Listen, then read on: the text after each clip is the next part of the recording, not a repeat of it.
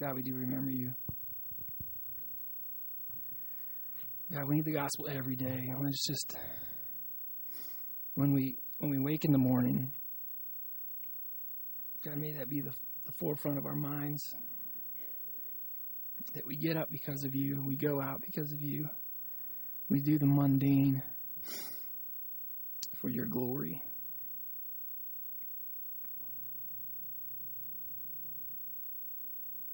And we can do that because of Christ.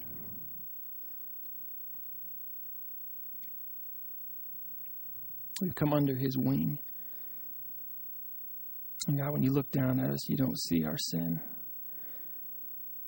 You see the beauty of your Son and his perfectness. You see the perfect lamb that was slain for us. God, and may that be our identity. First through Christ, and then how you've wired us. May we embrace how you've wired us for your glory. But may our identity be in you.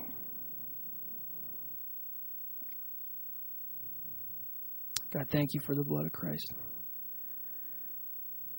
And in his name we pray. Amen. And you may be seated. And at this time, our elementary and preschool little ones can be dismissed across the hall to their classes. And while they are doing that, if you would open your Bibles to Genesis chapter 30, we'll begin in verse 25 in just a moment. Um, thank you, Pav and Chad. Please. And that's correct. Remembrance does lead to worship. And that's why we spend time remembering what God has done. That's why we spend time looking through His Word and uh, remembering His goodness. There is an outline in the bulletin for you to follow along. If you don't have one, Bo will be happy to hand you one here shortly. We are in the middle of a series called Wrestling with the Rock. We're looking at the life of Jacob and how so many characters in this story are wrestling. On the surface, it appears with one another on the surface, it appears wrestling with themselves, but in reality, they are wrestling with God. And what should that should remind us about, or in, or teach us about, is ultimately when we think that we're wrestling with life, we're wrestling with other people and, and how they treat us, or how events have somehow been unfair to us. Ultimately, we're wrestling with with God. So follow along as I read verses 25 through 43. While I'm reading, I'd like you to look for a couple of things. There is a difference between acknowledging God and relying on God. And God, though this may be hard to find, God, not trickery or magic, is what brings blessings. Now it came about when Rachel had borne Joseph that Jacob said to Laban, Send me away, that I may go to my own place and to my own country. Give me my wives and my children for whom I have served you, and let me depart. For you yourself know my service which I have rendered you. But Laban said to him, If now it pleases you, stay with me. I have divined that the Lord has blessed me on your account he continued, Name me your wages, and I will give it. But he said to him, You yourself know how I have served you, and how your cattle have fared with me. For you had little before I came, and it has increased to a multitude, and the Lord has blessed you wherever I turn. But now, when shall I provide for my own household also? So he said, What shall I give you? And Jacob said, You shall not give me anything. If you will do this one thing for me, I will again pasture and keep your flock. Let me pass through your entire flock today, removing from there every speckled and spotted sheep and every black one among the lambs, and the spotted and speckled among the goats, and such shall be my wages. So my honesty will answer for me later when you come concerning my wages. Every one that is not speckled and spotted among the goats and the black among the lambs, if found with me, will be considered stolen. Laban said, Good, let it be according to your word. So he removed on that day the striped and spotted male goats and all the speckled and spotted female goats, every one with white in it, and all the black ones among the sheep, and gave them into the care of his sons. And he put a distance of three days' journey between himself and Jacob. And Jacob fed the rest of Laban's flock. Then Jacob took fresh rods of poplar and almond and plane trees and peeled white stripes in them, exposing the white which was in the rods. He set the rods which he had peeled in front of the flocks in the gutters, even the watering troughs, where the flocks came to drink, and they mated when they came to drink. So the flocks mated by the rods, and the flocks brought forth striped, speckled, and spotted. Jacob separated the lambs, and made the flocks face toward the striped, and all the black in the flock of Laban. And he put his own herds apart, and did not put them with Laban's flock. Moreover, whenever the stronger of the flock were mating, Jacob would place the rods in the side of the flock in the gutters, so that they might mate by the rods. But when the flock was feeble, he did not put them in. So the feebler were Laban's, and the stronger Jacob's. So the man became exceedingly prosperous, and had large flocks, and female and male servants, and camels and donkeys. Would you pray with me, please? Father, we pray that you would open our hearts and our minds, and ultimately our wills, as we look at your word this morning, that we might not only understand your truth, but be willing to follow along and do it. And we ask these things in Christ's name. Amen. Repetition. Some of you hear the same thing over and over again. It, it might be uh, clean your room, it, it might be an annoying commercial on television. If you don't hear the same thing over and over again, uh, just wait a few months as 2012 rolls around and you spend any time at all in front of a television or a radio, I promise you, you will hear the same politicians say the same thing over and over again. Why?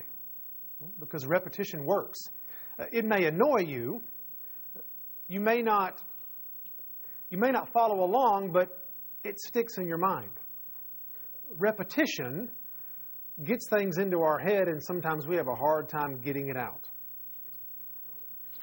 God does that too, actually. Um, he does it here, in fact.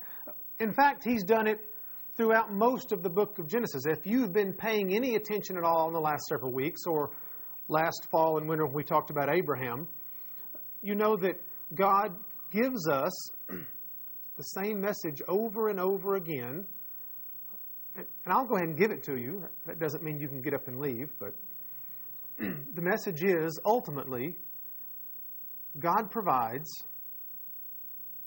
God keeps His promises whether His people are obedient or not. and that's the message over and over again. You say, well, why didn't you just send us an email this week that said, read the passage, remember last week, and the week before that, and ditto?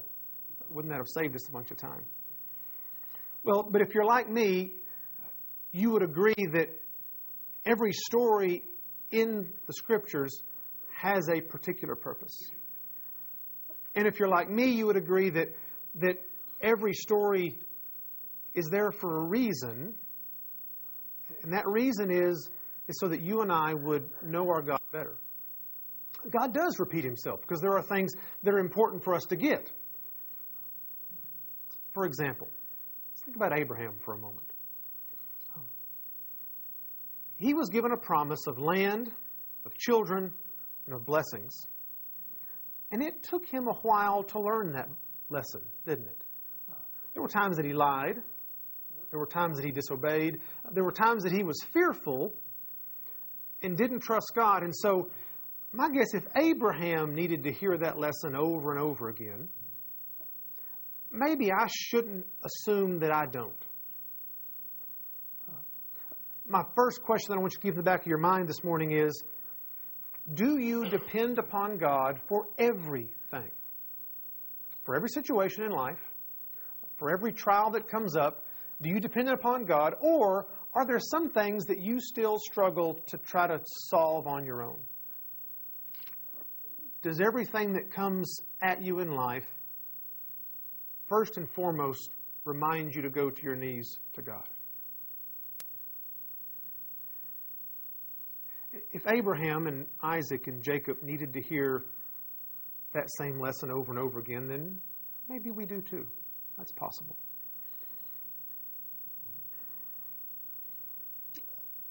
Jacob, in this story this morning, is wrestling once again. It appears that he's wrestling with Laban again. It appears that he's wrestling with sheep again. Uh, but we'll also see that he really is wrestling with God. He's still, after all this time, after God's continual faithfulness, wrestling with God, I think I can solve this one on my own. And so let's look at what happens. Um, Jacob's willing to acknowledge God, but he's not willing to rely on him. Uh, the story opens, and, and Jacob, after having all these kids, says, It's time to go back home. I have fulfilled my obligation to Laban. I've worked 14 years as a bride price for my two wives, and now it's time to go back home. So he says to Laban, Laban, give me my wife and my kids. I'm leaving. And Laban says, well, wait a minute. Hold on a second. You see, Laban's no dummy. Uh, Laban knows and understands and tells Jacob, I'm blessed because of you. Would you be willing to stay and work for me? Not only that, you can name your wage. Whatever you want, I'll pay you. Would you be willing to stay and work? And Jacob, tired of being the employee, wants to be the employer for a while and says, Laban, I really would like to start my own business. I really need to go. I want to take care of my own family. I'm tired of working for minimum wage, basically. But what's interesting is they both agree that it is God who has blessed them. They both acknowledge that right out in front. Laban says, I have divined that the Lord has blessed me on your account. Jacob says a little farther down in verse 30, For you had little before I came, and it has increased to a multitude, and the Lord has blessed you wherever I turned. But as we continue to look at the story, there's a big difference between acknowledging God's blessing and relying upon God to bless us.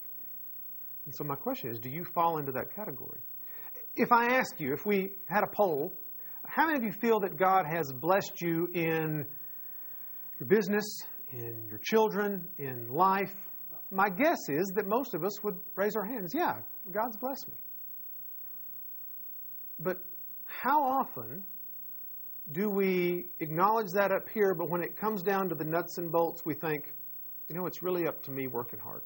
It's really up to me to figure this out, to solve this puzzle. And how many times do we forget or refuse to get on our knees and pray about those things of life that we need God for? Neither Laban nor Jacob are going to do that at this point in time. Well, Laban doesn't give up. He says again, No, you got to stay. Name your price. And something, for some reason, clicks in Jacob's brain. I don't know what it is, but he says, Oh, okay. Tell you what, you don't have to give me anything. And we kind of go, well, that doesn't make any sense. You've been working for this guy for 14 years just to pay off getting your wives. I mean, you have nothing to your name. It all belongs to Laban. And now you're willing to work for nothing? And he says, Do this. I'll take all the striped and spotted lambs, all the speckled goats, and that'll be my wages. A little bit of background. Uh, a shepherd in that day could could be hired out and, and earn wages. In other words, whenever sheep were born, he would get a percentage of the new flock, but never over 20%. Non white sheep and non dark colored goats, is what they're talking about here, were usually much less than that. And so Jacob is asking for a whole lot less than what he could have gotten if it had just said, I'll take 20% or 30 or 50. I think Laban was willing to give him whatever he wanted because he thought, well, wherever Jacob turns, we have an abundance. And half of an abundance is still an abundance. But Jacob said, I don't, here's what I want. And then he said, let me go through and pull out all those sheep. And, and those will be mine, the rest will be yours, and we'll be able to tell if I've stolen anything. And Laban says, Okay, you've got a deal. And Laban's probably thinking, This is the best thing ever. This guy doesn't want anything. And then Laban does what he's good at. He tricks Jacob. He beats him to the punch. He gets to the flock first and pulls out, we read in verse 35. So he, and that's talking about Laban, so he removed on that day the striped, the spotted male goats, and all the speckled and spotted female goats, every one with white in it, and all the black ones among the sheep, and gave them into the care of his sons. So he took all these sheep that Jacob said, I'll take, gave them to his sons, and sent them three days away. And says, Okay, pasture my sheep. You're working for me. And Jacob looks around and he's going, I got a bunch of white sheep and a bunch of black and brown goats. This isn't what we agreed upon. Now, what am I going to do? Well, he doesn't pray. He doesn't ask God, What do I do now? but he does do something interesting. He follows what is, in that culture, a kind of a, a magic ritual. He resorts to superstition. He resorts to um, really kind of evil Baal magic.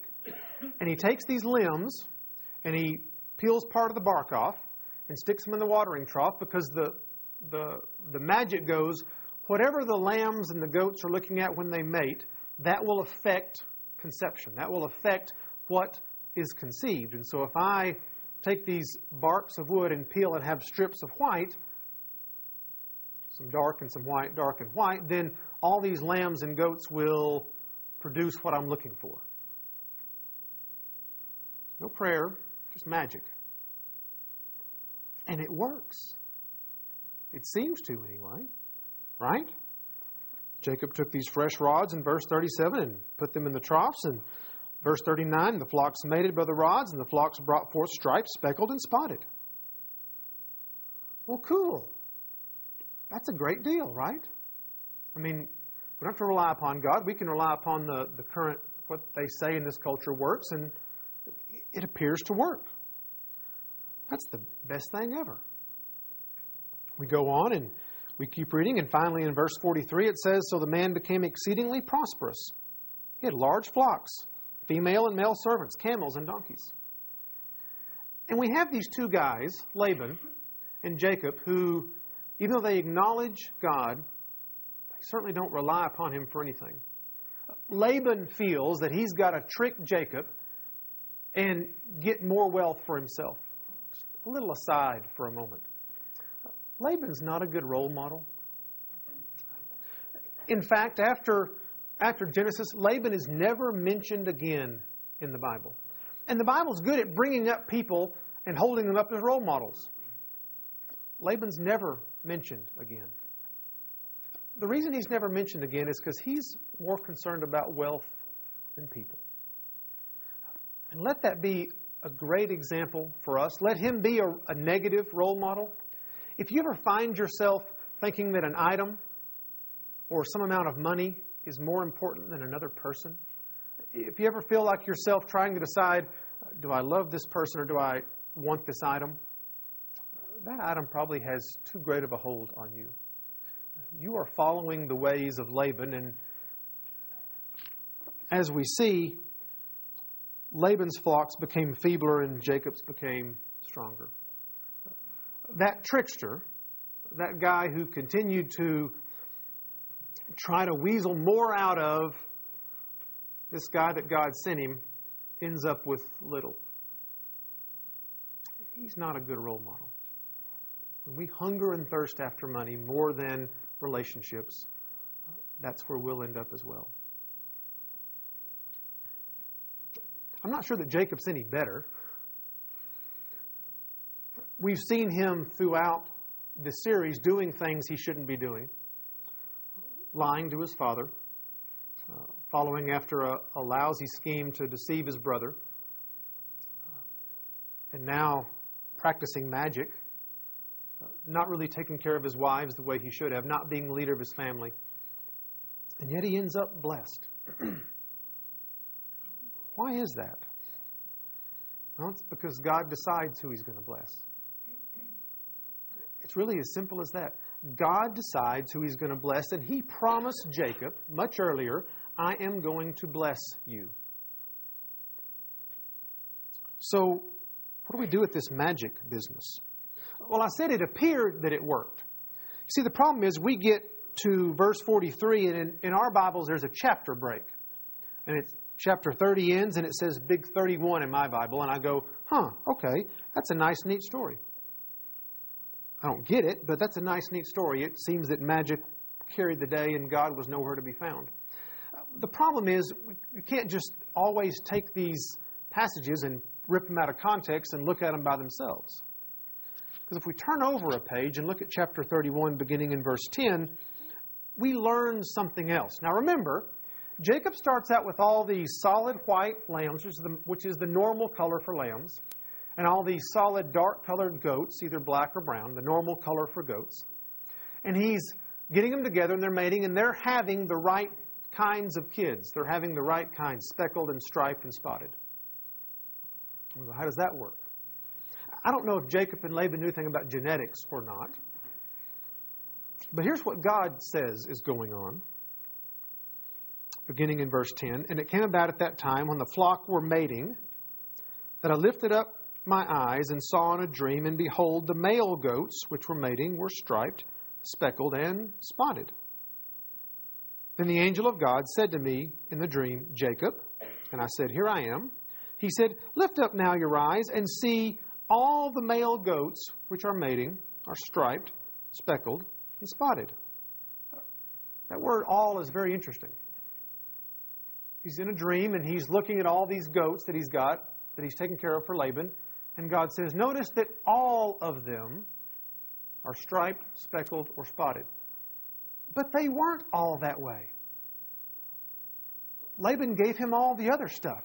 And even if it, by this time he had a mixed herd, they weren't all that way.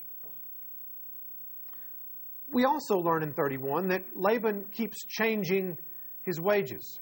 Uh, when Laban sees that he's starting to lose herds, he says, Well, let's change from striped to spotted, or vice versa. He kept changing the rules. And no matter what Jacob put in the water troughs, those things kept happening. See, in one sense, God is, is opening up the veil a little bit, letting Jacob look. Jacob, look. See all those solid white sheep and all those solid colored goats you have? Look carefully. They're really not. Because I'm behind what's going on. They're not all solid colored. Now, if we know anything about genetics, we know that, that spotted and striped goats are a recessive gene. And if you get two, a male and a female with two recessive genes together, that gene can come out. It's as if God is saying, See, I'm orchestrating who's mating with who, and I'm providing for you, Jacob. We should get that, though. It's subtle, but we should get it. Think back a couple of weeks ago. What were Rachel and Leah fighting over? Mandrakes, right? They thought that those mandrakes had a special quality that would help them conceive. So they were fighting over that. But we learned that Leah, who gave up the mandrakes, continued to conceive. And Rachel, who got them, continued to be barren. That little bit of magic didn't work. And we should have gotten the hint that the cultural norms of that day, the magic that was going on, the superstitions that people had, don't really work. If God is going to bless, He will bless, and if God is going to withhold, He will withhold. And so we come to this passage, we see this little bit of magic, and we think it seems to work, but we got to keep reading. God is the one who is in control. God is the one who is blessing Jacob, and God is the one at this point in time now who is hindering Laban.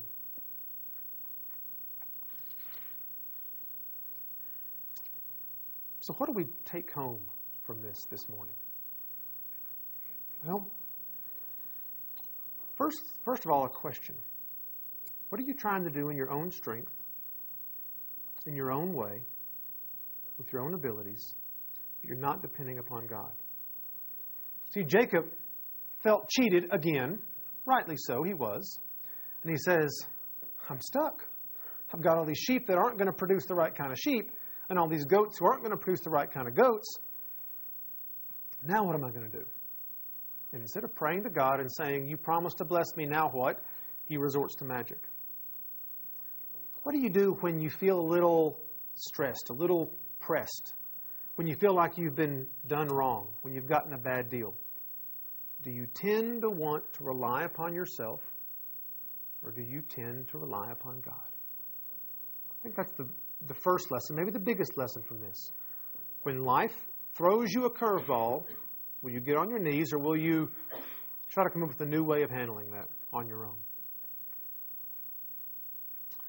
Second thing, we need to be careful that we don't fall into what I call hammock theology.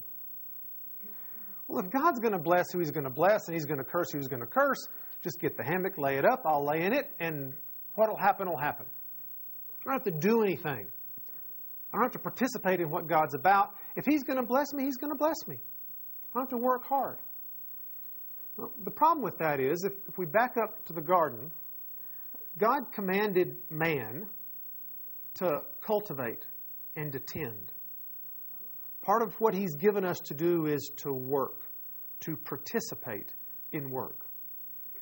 And one of the things that Jacob did was he didn't just sit on his duff and wait for God to do something. In fact, he applied, again, how much he knew about breeding, but he applied very commonsensical, natural laws of the way sheep and goats work. If he saw two strong ones, he made sure they got together, and if he saw two weak ones, he made sure they were Laban's. Right? He he used common practices of breeding sheep and goats to make sure that his were stronger and Laban's were weaker. We can't just sit in our hammock and hope God blesses us, right?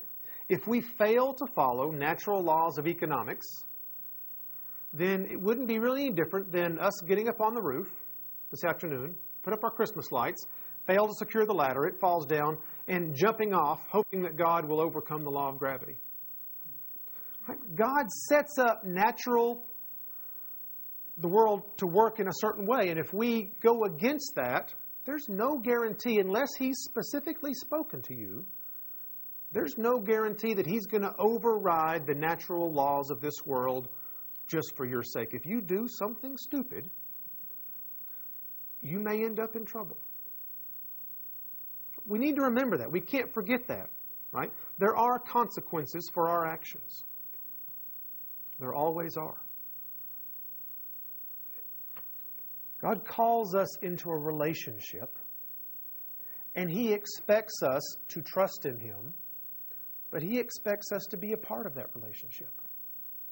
What did Jesus say in the upper room in John 15? I am the vine, and you are the branches. He who rocks in his hammock, no, it's he who abides in me, he who continues that relationship, he who follows me, he who abides in me will bear much fruit. But he says, apart from me, you can do what? Nothing.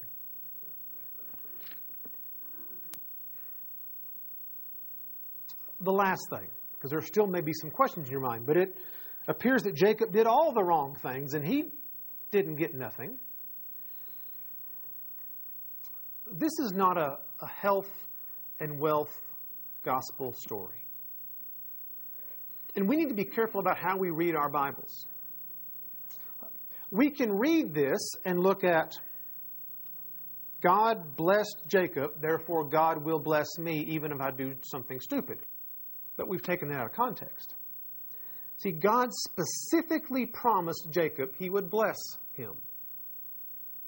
What's interesting is he did that for Abraham and for Isaac and for Jacob, and he did that. Did he ever promise unconditionally that he would bless the nation of Israel?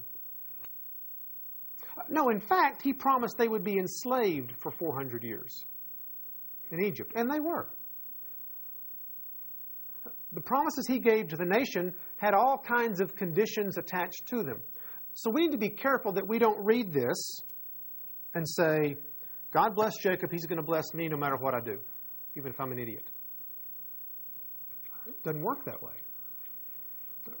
I'm not Jacob and neither are you. Unless he's spoken specifically to you about something, we need to be careful what we read. The principle, though, is very important.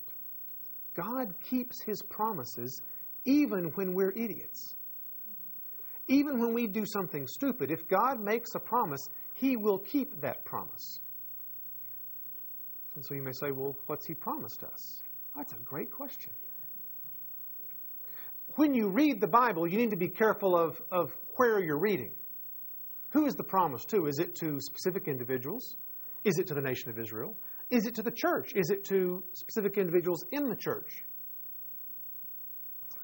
In the coming weeks, the next three, we're going to talk about three wonderful, marvelous, amazing promises that God made to you and I. One of the reasons we go back into the Old Testament and look at God's character is so that when we get to parts that really specifically apply to you and I, we can look back at these principles and go, yeah, God does keep his promises. So that when we share together these three wonderful, amazing promises over the next three weeks, we can be certain that God will keep those promises to us, to you and I. The specific instance here, God blessed Jacob despite him being a knucklehead is not what we're after ultimately. We're after the fact that despite Jacob being a knucklehead, God keeps his promises. His character is for sure. And Jacob hasn't learned that yet. He's still struggling with that. He's still going to continue to struggle with that. That theme, that message of Jacob, I am your God and I will keep my promises is going to continue to come up over and over and over again in this story. If you're tired of hearing that, I'm sorry. but I want us to soak in deeply that truth that God can be trusted. Your God can be trusted. What He has said to us as a church we can hold on to firmly, securely. We read these stories about Abraham and Isaac and Jacob because those guys aren't any different from us. They do dumb stuff, we do dumb stuff. And we see over and over again God remaining faithful to Himself. It's not about you and I. And next week, we're going to look very specifically at something that the incarnation has secured for you and I. And we're going to celebrate communion together. And we're going to take a little bit of thanksgiving and bring it forward. And we're going to take a little bit of the incarnation and Christmas and, and mold that together. And, and then look off at the cross that we're still several months away from celebrating. We're going to put all those together in a package and, and, and see that not only has God been faithful in the past, but He remains faithful in the present and He will be faithful in the future. There is something that I'm looking forward to one day when Christ returns that I hope you're looking forward to as well. And the next three weeks, we're going to celebrate some of those things. We're going to celebrate some promises that God did make way back in the past that do apply to us, that we can look forward to in the future as we celebrate the incarnation, as we celebrate Christmas, as we look to Christ coming and dwelling among us. So, yes, we have repeated a few things this morning. We have reminded you of what we reminded you of all along. As you go out this week, wherever it is that you go to work, to school, to your neighbor's house, to your room alone, would you remember that there is much to be thankful for? Don't just put Thanksgiving on the shelf, even if all the leftovers are gone. Let it sink in a little bit. We are a people who need to be grateful that we have a God who keeps his promises. But I want you to be thinking about Sunday, the, the last song that we sang. Remembering what God has done should lead us to worship. And that worship should lead us to communion. That song talks about communion in a couple of different ways. Us, as a body, together, as we worship God, it should remind you and I that you are part of something bigger. You're part of a body of believers who love and care for you and who, whose life you have a stake in. But also, it should remind us that next Sunday, I want you to think about this during the week, that we will gather as a body and we will partake of the fruit of the vine and the bread as a reminder of, of the ultimate sacrifice, the ultimate gift, the ultimate keeping of the promise. Remember the promise he made to Abraham? Through you, all the families of the earth will be blessed. And next week, we will celebrate not only the beginning of that fulfillment in Christ coming to earth, but the final fulfillment as he went to the cross. We serve a good God who loves you and cares for you, and he keeps his promises. Would you pray with me, please? Father, we thank you for your blessings and your love and your grace and your mercy and your goodness. But God, we also thank you for your holiness. We praise you that you are perfect and that you have high standards. And we praise you ultimately for the gift of your Son, our Lord and Savior, Jesus Christ. May we look at him. May he be the one who captures our attention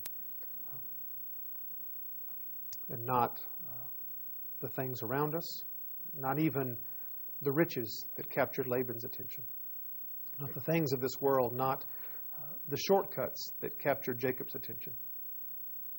Help us through your Spirit to, to set our eyes upon you, that we may be changed. And then, God, we ask that you would use us this week in the lives of other people to be an encouragement, to be a, a witness of who you are, a testimony of your goodness. And we ask these things in Christ's name. Amen.